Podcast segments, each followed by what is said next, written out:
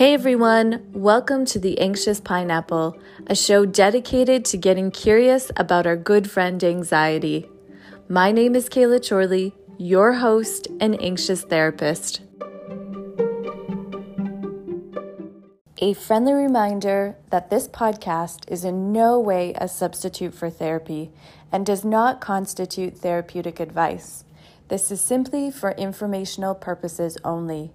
I encourage you to follow up with your own therapist or medical doctor for professional support and advice. Hey, friends, and welcome to another episode of The Anxious Pineapple. As always, I'm so thankful to have you here with me. Today, the lovely Aisha Shabazz joins us to talk about the world of perfectionism, how it shows up for many of us, how society promotes it, and questions to reflect on in regards to its role in our lives. Now, I have to say, this topic is so personal to me, and I really appreciate this topic because my anxiety shows up as perfectionism 99% of the time. I've definitely done work around this, and I'm better at catching myself in those moments where I know my perfectionism is going to shine, like even recording this podcast or writing a blog post or creating some sort of content for social media, my perfectionism loves to shine at those times. And I find myself sometimes stuck in loops when that happens and like paralyzed. I can't do the thing. I just stop in my tracks and then I don't do anything. Um, but I've gotten really good at kind of getting out of those loops. And I know what Aisha's going to share today is going to help you do the same. So, if you identify as having perfectionist tendencies like me, this episode is definitely for you. We're also going to touch on the topic of decolonizing mental health and asking the most important question why? Why do we do what we do? Is it really as inclusive as we think it is? Can things be done differently? This is such an important topic as we work together to become anti racist. Now, before we get started with today's episode, let me tell you a bit about Aisha. Aisha R. Shabazz is a licensed clinical social worker, therapist, career strategist, and solo private practice creator. Aisha established a mental health private practice called In Real Time Wellness that offers individual and group therapy to socially conscious and creative teens, young adults, and human beings who are seeking to relieve anxiety, release insecurity, and build confidence. Through her consulting firm, she serves marginalized mental health therapists and helping professionals who are striving to offer high quality care to their client and patient populations without sacrificing their own health and well being in the process addressing not only the impact of employee exploitation, toxic working environments, and burnout that occurs in the helping industry, but also offering practical guidance on how therapists and helping professionals can creatively use their unique technical skills to expand into entrepreneurship. Her business enterprise is value based and founded on the principles of diversity, equity, and inclusion, decolonization, anti racism, and mindfulness. All right, let's do this. Hi, Aisha, and welcome to the Anxious Pineapple. It's so nice to have you here. Hi, Kayla. It's so nice to be here. I am really excited to have you here today, Aisha, to talk about perfectionism because it's certainly something that continues to show up in my life. I've certainly done a lot of work around anxiety, but if I had to think of anxiety in terms of how it shows up for me, it's 100% perfectionism. And I hear all the time from my peers and from clients this constant striving to appear flawless or perfect and always kind of setting our sights on the next thing or the biggest thing or the best thing that we can achieve.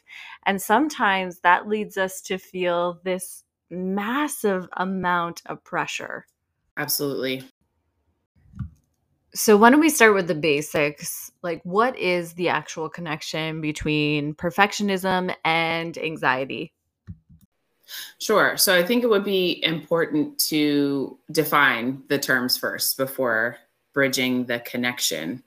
Mm-hmm. So, in my eyes, perfectionism is it's one of those complicated things because it cannot be obtained. It's almost as if there's this carrot in front of you and someone says reach for it and the closer you think you're getting towards reaching towards that carrot, it gets further and further away from you.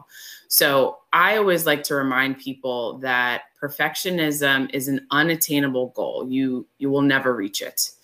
And someone who defines themselves as a perfectionist is someone who is like plagued with the burden of I, I, just have to try. I have to reach for this goal, this aspiration that is unattainable.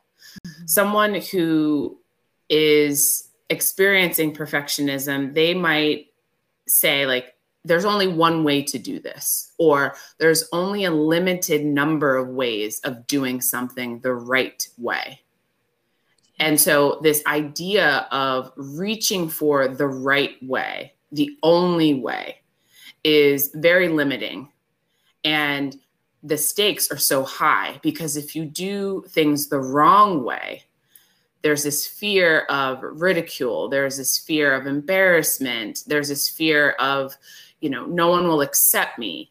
And so the stakes are high. And that's why this loop of I just have to keep trying because if I don't, the consequences will be dire.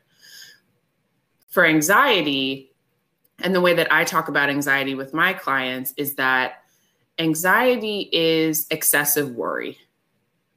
And excessive worry to the aspect of it is it does not match the level of worry that you have does not match the situation that you were in. And by definition, excessive worry could be very different for somebody else. So it's not burdensome for someone to think about like oh what should i eat for dinner tonight? Mm-hmm. but someone who has that excessive worry might over worry than somebody else. Does that make sense? So it is in relationship to it's not one definition of what's excessive. There is not one definition of that's too much. It's in relationship to the person that's experiencing that anxiety moment. So it feels like perfectionism is very different than just having high standards. Like high standards, okay, maybe we have really difficult goals that we want to achieve, but it is possible to reach them. Whereas with perfectionism, we're chasing that invisible goal all the time. We're just never going to get there. It's impossible. I love that image of d- the dangling carrot because I'm thinking about how many times I've dangled that in front of myself, and it's probably a lot. Um, and then I hear you say that anxiety is highly individualized. So it really depends on the person and the situation. Two people could be in the exact same scenario or be facing the same question or challenge, but depending on how they feel about it or or their outlook on it, one might be completely anxious about it and the other might be completely calm. So it sounds like there's kind of a connection between the two, that they're both kind of fear based. Perfectionism, you mentioned this idea of essentially feeling like the world is going to crash and burn if we don't achieve that goal. Yes, yes. And that's how oftentimes anxiety feels too is that the world is going to crumble if I don't resolve this issue. And so that's where the one of the connections is is the the high stakes and dire feeling between the consequence of not achieving perfection and the consequence of not relieving the anxiety. Mm-hmm. The other connection that I see between the two of them is the sense of urgency. So, the sense of urgency of having a threat. Danger is a threat. And so anxiety is a reflex that every single sentient being on this planet experiences. Mm-hmm. Anxiety keeps us safe. It is the thing that says, do not cross the street when the light is green, only cross when it is red, right? Mm-hmm. Um, green meaning go for you, um, and and red meaning red for you, right? Mm-hmm. Um, and so when we are in these situations where there's this sense of urgency, I feel I'm in danger, I need to get out of the line of danger. Perfectionism also does the same thing where there's a sense of urgency where I have to get it right now. Mm-hmm. There is no other time other than now. And that puts us in this pitfall of not teasing out opportunities that could happen in a different way, not teasing out opportunities that could happen tomorrow instead of today, five minutes from now instead of right this second. Yes, that sense of urgency is huge. I hear this all the time.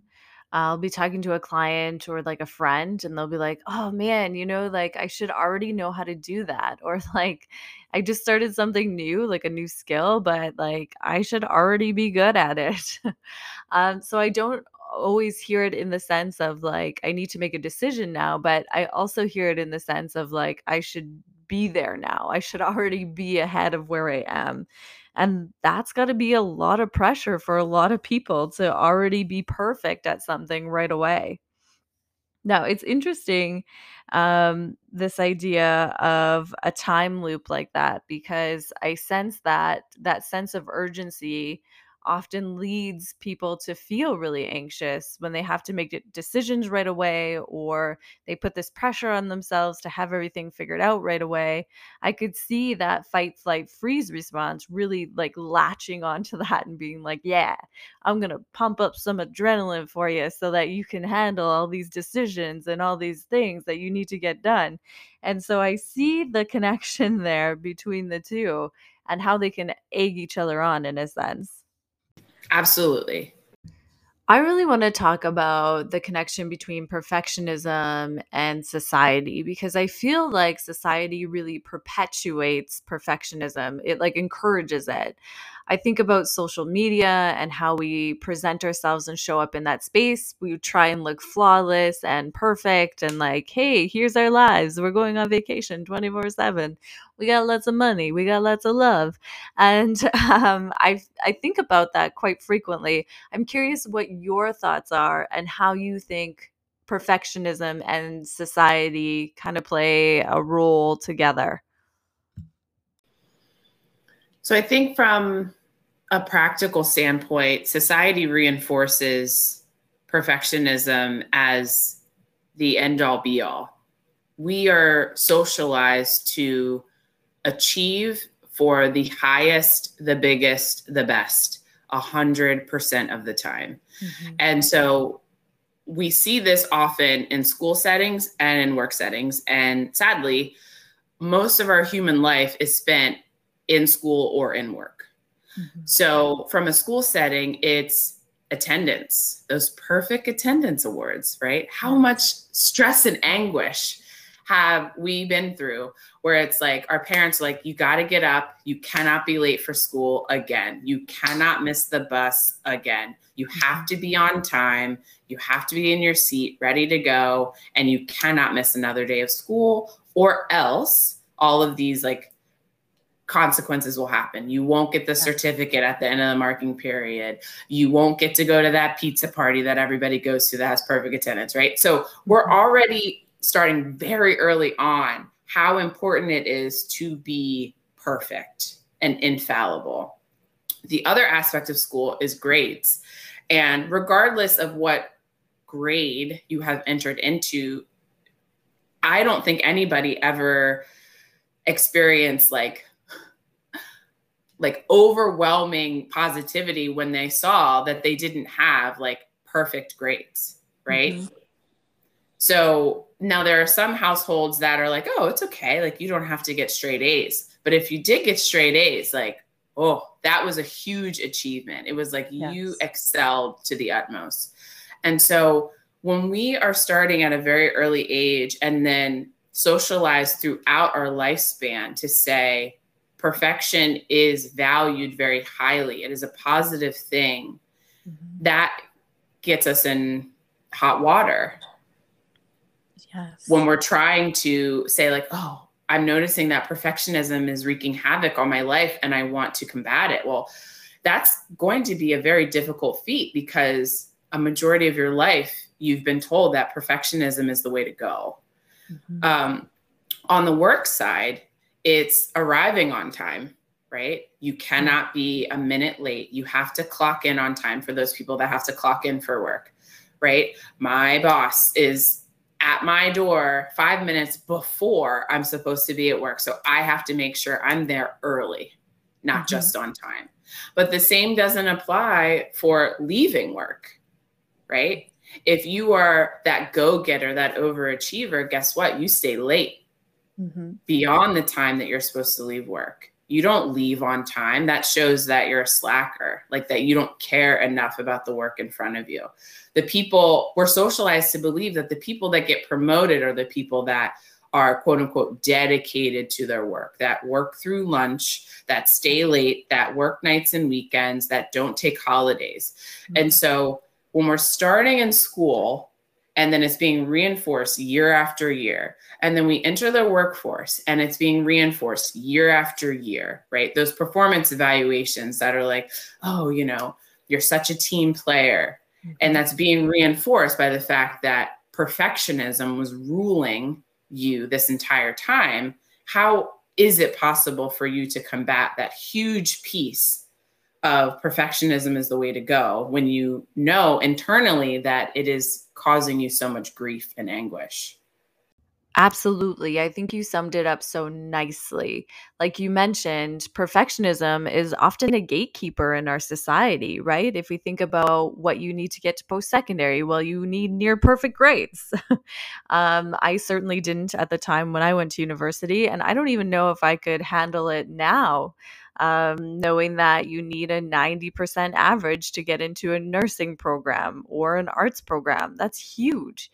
I also think about how we praise people for their perfectionist tendencies at work. It's like, man, I can count on you. You never make a mistake on a report. You're never late, etc. And so society, I feel like really really um, plays a role in how we see perfectionism as a society and how it shows up for us.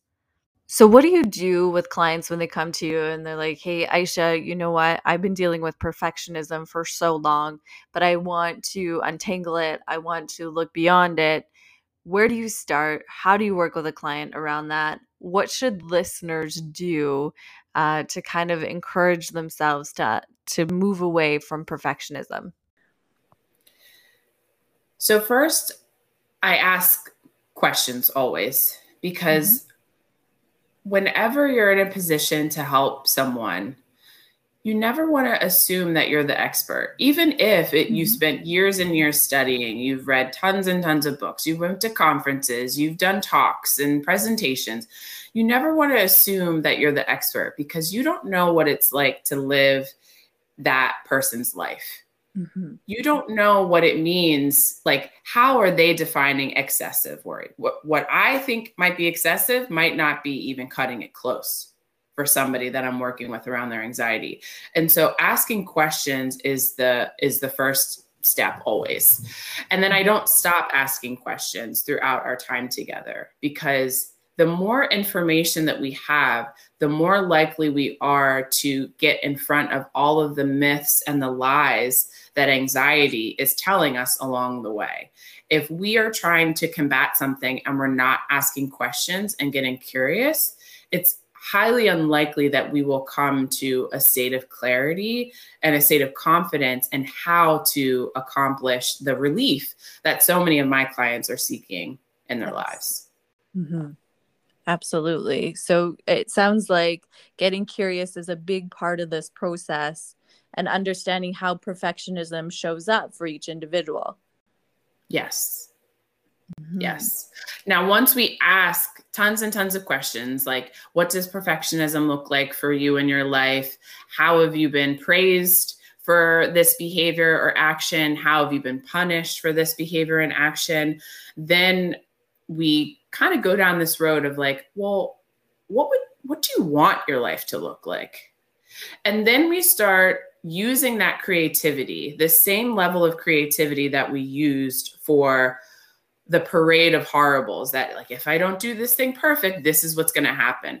So we transform that creativity from the unpleasant and we bring it over to the pleasant.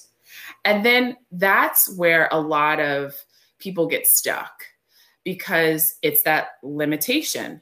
It will never be pleasant it will always be unbearable it will always be anguish and so that's where a lot of the work comes in it's the the creativity of can things be different? Can we do things differently? Is there an alternative to what's going on right now? And then once we can break through that, which is in my in my client work, that's where a lot of the work happens. But once we break through that, then that's the easy part. Then it's the okay, what systems can we put in place to not fall into the same perfectionism traps that we have in the past? And then we just test drive those things. Okay, so between now and the next time we meet, I want you to try all of the things that we talked about mm-hmm. and then see what sticks. And if trying all of the things that we talked about is too overwhelming, then we say, okay, let's whittle that down to three and then pick one. Yes. And if that's too overwhelming, we say, okay, why don't you think about trying one of the many things that we discussed today? Because we don't want to push things too fast because then we're tapping right back into that sense of urgency that anxiety and perfectionism loves to feed on. So when we're trying to create this alleviation in our lives, we want to make sure that we're doing the opposite of what is activating the problem to begin with. So, with anxiety and perfectionism, if it's sense of urgency, we want to be able to slow things down. And I believe that slow and steady wins the race every time. yes, I like that. I appreciate what you're saying about using creativity here because I think a lot of us use creativity to come up with these, you know, worst case scenarios or the world's going to end type ideas, but we seldom use it for the opposite, which is to really think about what would we want our life to look like? Is there more than one way to do this? How can we do this that feels good for us?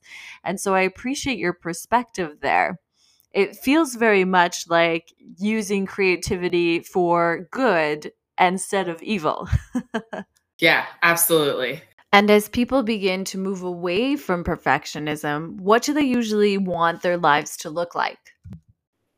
So, one of the most common things I hear is they want to feel relief. So, mm-hmm. oftentimes with perfectionism, it feels like they're bound up.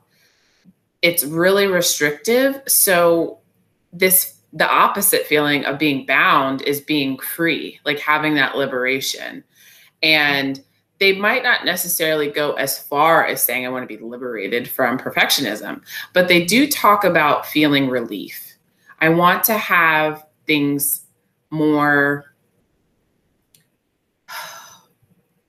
It's so hard because when we talk about relief in comparison to something, it's imagining that you know what relief feels like, right? So that sometimes is even hard to get an answer to. It's like, well, what what would that feel like? What is the opposite of what you feel? It's like I don't know what that is because I felt this way for so long. Yeah. And so the work around that is finding the words to describe how they feel and then literally doing a thought exercise and saying, well, what would be the opposite of the word that you just gave me? Mm-hmm. And then once we get to the opposite of the word that they gave, like bound up, what's the opposite of bound? Oh, free. Okay. What would it look like if you were free? Oh, well, I wouldn't obsess over the words that I'm going to say in a meeting at work. Okay. What words would you use? Well, I don't know because, you know, my boss is so like they just frustrate me so much that I I just I just know the words that I have to say, but I don't know the words that I could say because there's no other option. So then we go back. Well, who is someone in your life that speaks as though there are other options? Like, do you know anybody? No, I don't know anybody. Everybody is the way that I am. Everybody feeds into this perfectionism mechanism. Okay. So then we go even back to the creative and we just say, okay, what music do you listen to? What television shows do you watch? Who we need to get it anchored in that there are people that exist that don't have this same way of being, living, doing, seeing. And once we can make it a tangible thing, then that's where we go. So when someone feels like, I don't know what relief would even look like, that is, my imagination is not that grand to think about that. Then we go back to the things that are tangible. And sometimes it is the fictional characters that they're consuming. Sometimes it is the celebrity. Sometimes it is the neighbor down the street or the aunt that lives across the country, right? Mm-hmm. Um, I always like to encourage people to know that even if you don't have the words for what you're feeling today, that doesn't mean that you don't deserve relief. And that's another piece is that sometimes people feel like they don't deserve a different existence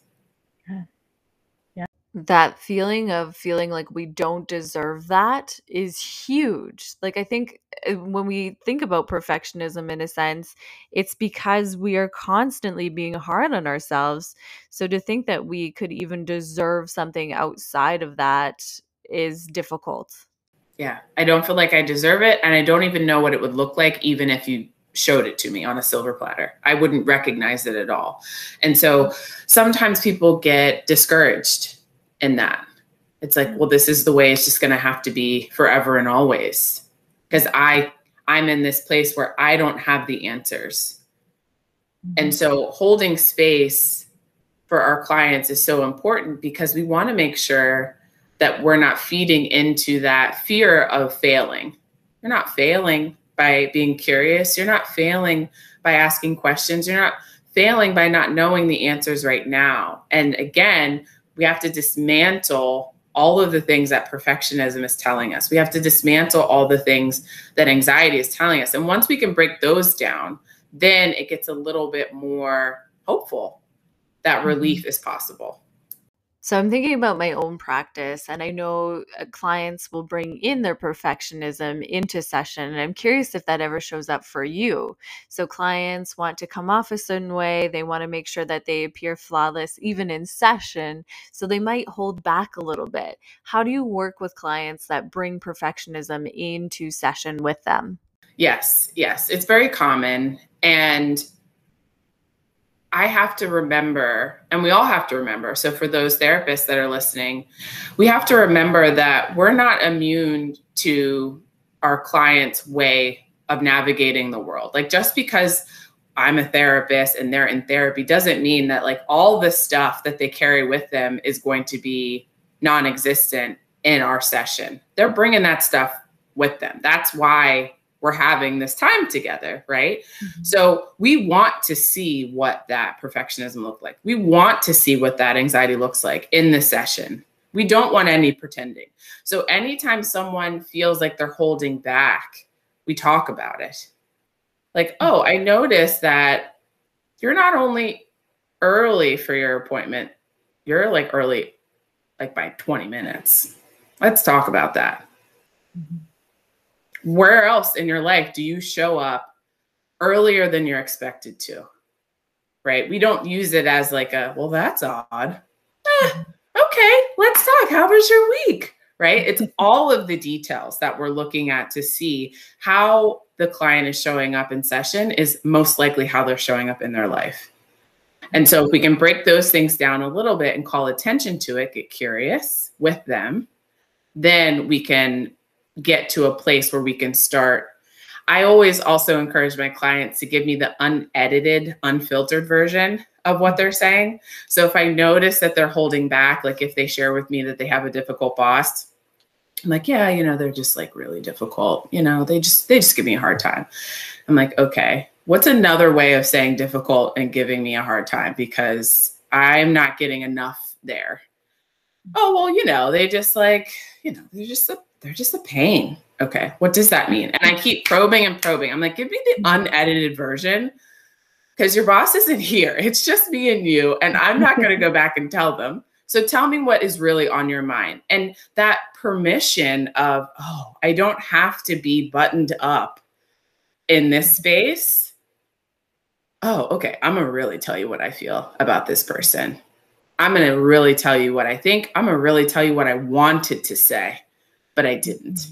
And that is important for us to pay attention to. If mm-hmm. someone is presenting in therapy or feels like they have to overfunction in therapy as like, I can't be too messed up, right? Like air mm-hmm. quotes. I would challenge you to say, well, why not? Why can't this space be the one space that you can just let it all go? Mm-hmm. If this isn't the space, do you have any space to do that? Yeah. You deserve that. You deserve to let things go. You deserve to be unedited, even if it is for an hour a week because every other experience that you have is so confined and rigid. You don't have to be that way in this space. But it takes trust and it takes time to build up that mm-hmm. safety because they don't, again, it's the consequences, it's what's at stake. If I show myself fully in this space, you're going to judge me. Yeah. You're going to reject me. You're going to say, I'm too much for you. Oh, I'm too much even for my therapist. I can't mm-hmm. be my mm-hmm. full self. Yeah right? So we have to combat all of those myths that are wreaking havoc mm-hmm. on our clients' lives. So that yeah. is the best way I think to combat perfectionism as it shows up in the room. And you can notice like the things like I mentioned showing up super early instead of on time. Um, other things are over apologizing. Mm-hmm. That is a manifestation of perfectionism for a lot of people. Oh, I'm really sorry okay. I appreciate the apology, but can you explain to me why you're apologizing? Again, asking a question, getting curious. What is behind that apology? Why do you think you deserve to like bring your hat in your hand and say like I'm so sorry? What are what are what is the dynamic that's happening here? it's funny as you say all those things like showing up really early and apologizing. I'm like, uh huh, that is me. You are talking about me right now. I know this is why I've chosen to really focus my practice on anxiety because it's something that's very personal to me. It's something that I've experienced. And I hear a lot of different therapists say that they essentially build their practice on their own experience. So things that they have gone through, um, for example, like eh, trauma background, they might work with trauma. Um, so I'm really curious is this something that you have experienced? Is this personal to you, perfectionism and anxiety? For me, talking about perfectionism and anxiety is important for me because as someone who identifies as female, it is very clear to me that people who are socialized as female are held to a different standard. I identify as African American. So, as a person of color, I'm held to a different standard than others. And that, in and of itself, being perpetuated over eons, is very hard to fight against. And yet, our society values perfection. Our mm-hmm. society values people that have it all together. And so there is no room, according to society, for us to be other than that strict, rigid definition. And so when we talk about therapists setting up their practices in such a way, I talk with a lot of people, my clients included, about what it would look like to decolonize a lot of these societal norms and a lot of these institutions so that we can come at these big issues from a different angle. And if we look at it from a decolonizing lens, it externalizes it enough to say, oh, that's really messed up. I think I could do a little bit better with this. And over the past couple of years, I know that more people have been asking themselves, like, well, how can I do better? And I'm a firm believer in we have to ask, well, why is it this way to begin with? Before we can mm-hmm. say, well, I'm going to do better. Well, what are you doing better with? What are you doing if you're not asking those questions 1st mm-hmm. Yes, that question of why is so important. We have to understand why things are the way they are before we can figure out what to do next and how we can make things better. I completely resonate with you when you say you identify as a female, and as such, our role generally is to be perfect. I mean, if we think about um, society and females in general, we are encouraged to look a certain way or behave a certain way. And to be seen, we have to be near perfect, right?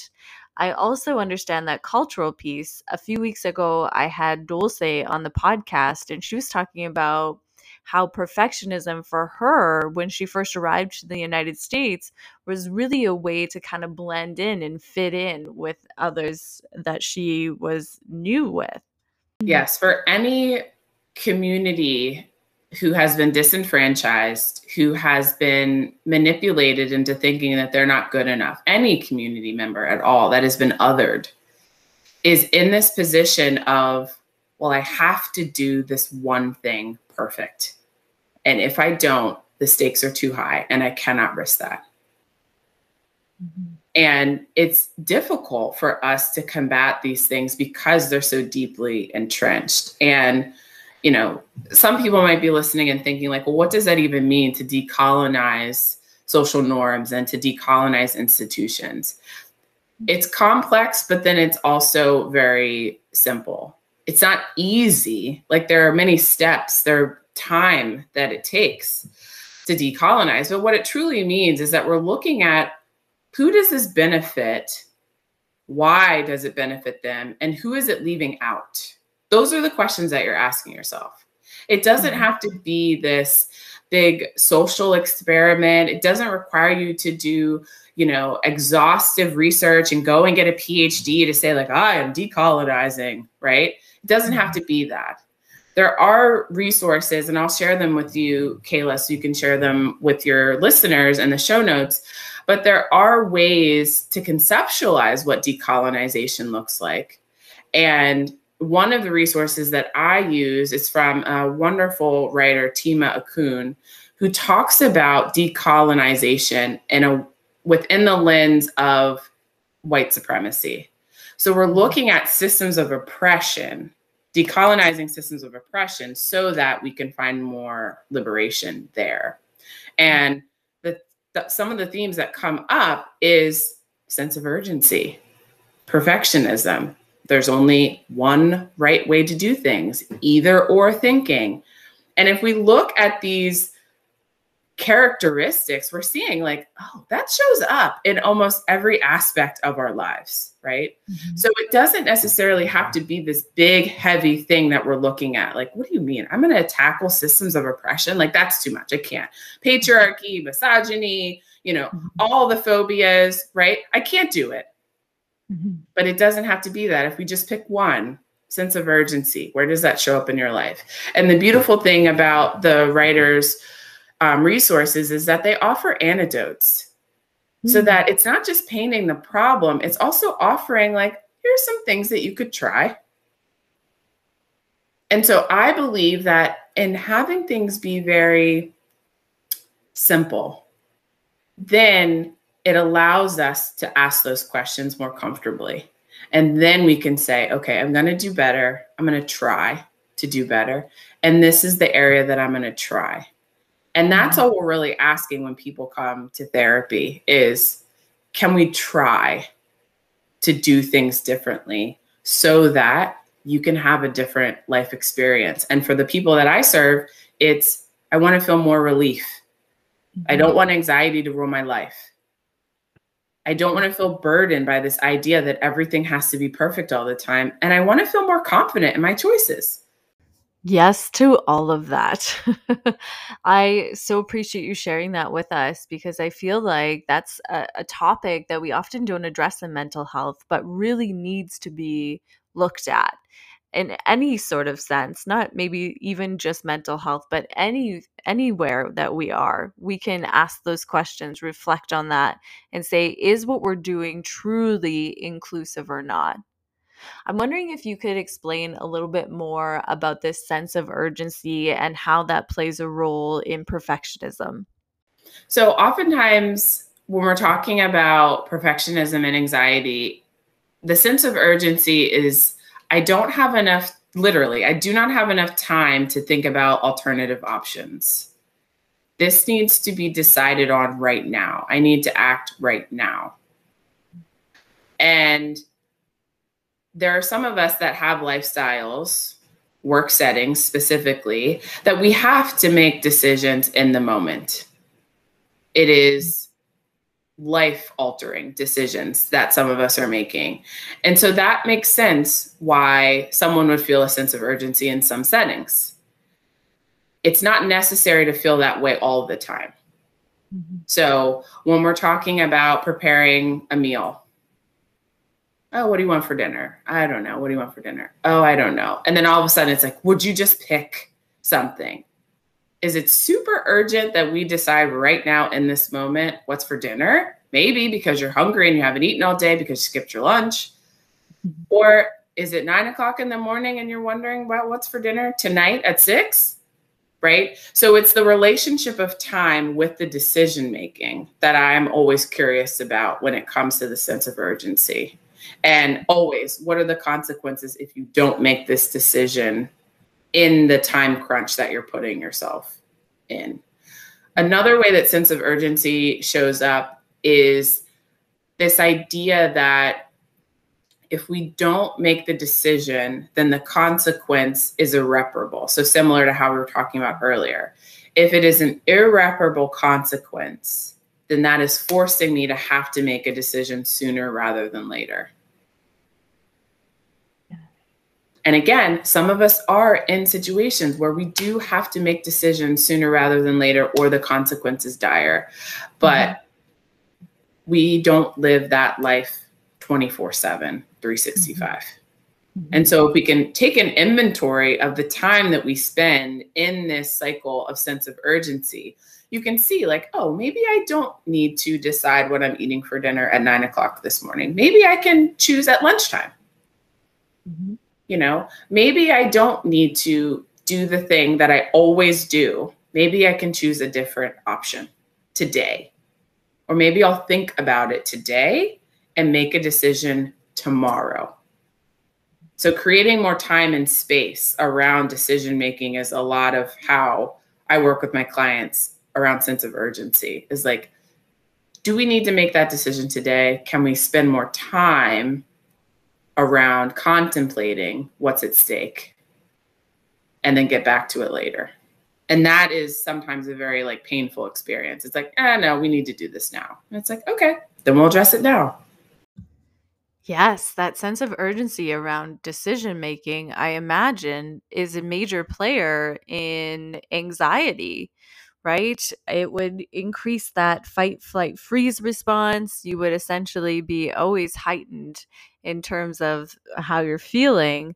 Maybe some cortisol running through, maybe some adrenaline running through. So I imagine that would really perpetuate that anxiety perfectionism cycle. Yes. Yes. Because anxiety is telling us that there's danger ahead. Mm-hmm. And if we don't make the perfect decision or perform perfectly, then that danger is going to come true. Yes. You really got to love those perfectionism anxiety loops we sometimes get caught up in. so, Aisha, before we kind of wrap things up, I'm curious is there anything else you would like listeners to know about perfectionism and anxiety? Yes. So, one of the ways that I think we can improve upon is being kinder to ourselves. So, mm-hmm. oftentimes when we're thinking about what could be different, then this like inner critic shows up and it's like, yeah, no, things are never going to be different. And we torture ourselves bully ourselves internally. If we can practice being more kind to ourselves, then it is more likely that we will expect the rest of the world to be kind to ourselves, to us. Mm-hmm. And it starts internally, the kindness. So if we can say, you know what? I'm not going to beat myself up that I stuttered five times during my workplace presentation. It happened. Mm-hmm. I'm not going to beat myself up that I showed up five minutes late to work. I'm not going to beat myself up that, you know, I had spinach in my teeth during that lunch because mm-hmm. it happens and I'm a human being. If we can get ourselves to be more kind, I think that will take us leaps and bounds in this pathway of trying to overcome perfectionism and in this pathway of trying to get anxiety relief. So, mm-hmm. when in doubt, think about can I be more kind to myself in this moment? Anxiety propels us in the future. It's always asking, what if this could happen, that could happen, but they haven't happened yet. So, mm-hmm. coming back to the present moment and just saying, you know what? How can I be kind to myself in this moment right now? Could you even imagine what would happen if we showed ourselves half of the kindness we show to others? Like, what a world change that would be. Absolutely, absolutely. And that self love, that self compassion, it does take time to cultivate. And for those that are working through anything in therapy, I always think that it's a good opportunity to talk about where is self love and self compassion in that process. Absolutely. I am a huge fan of self hugs. I feel like I need to make a t shirt that says like free self hugs, but that's kind of my jam. Like, if we can connect with ourselves, if we can show ourselves some sense of compassion and kindness, that is huge. Absolutely huge. And that, again, like I said before, would make such a big difference in our lives. Yeah, I think that is the ultimate goal I like that. And if we can start with the end goal in mind, then we know where we're going. Because people that experience anxiety in an intense way, they want to know where they're going. Like, what is the point of all this? Mm-hmm. If you say it's to be more kind to yourself, who's going to argue with that? Yeah, I don't want to be more kind to myself. I just want to bully myself every day. Like, no one's saying that. You're right. I've never heard someone say that they don't want to be kinder to themselves.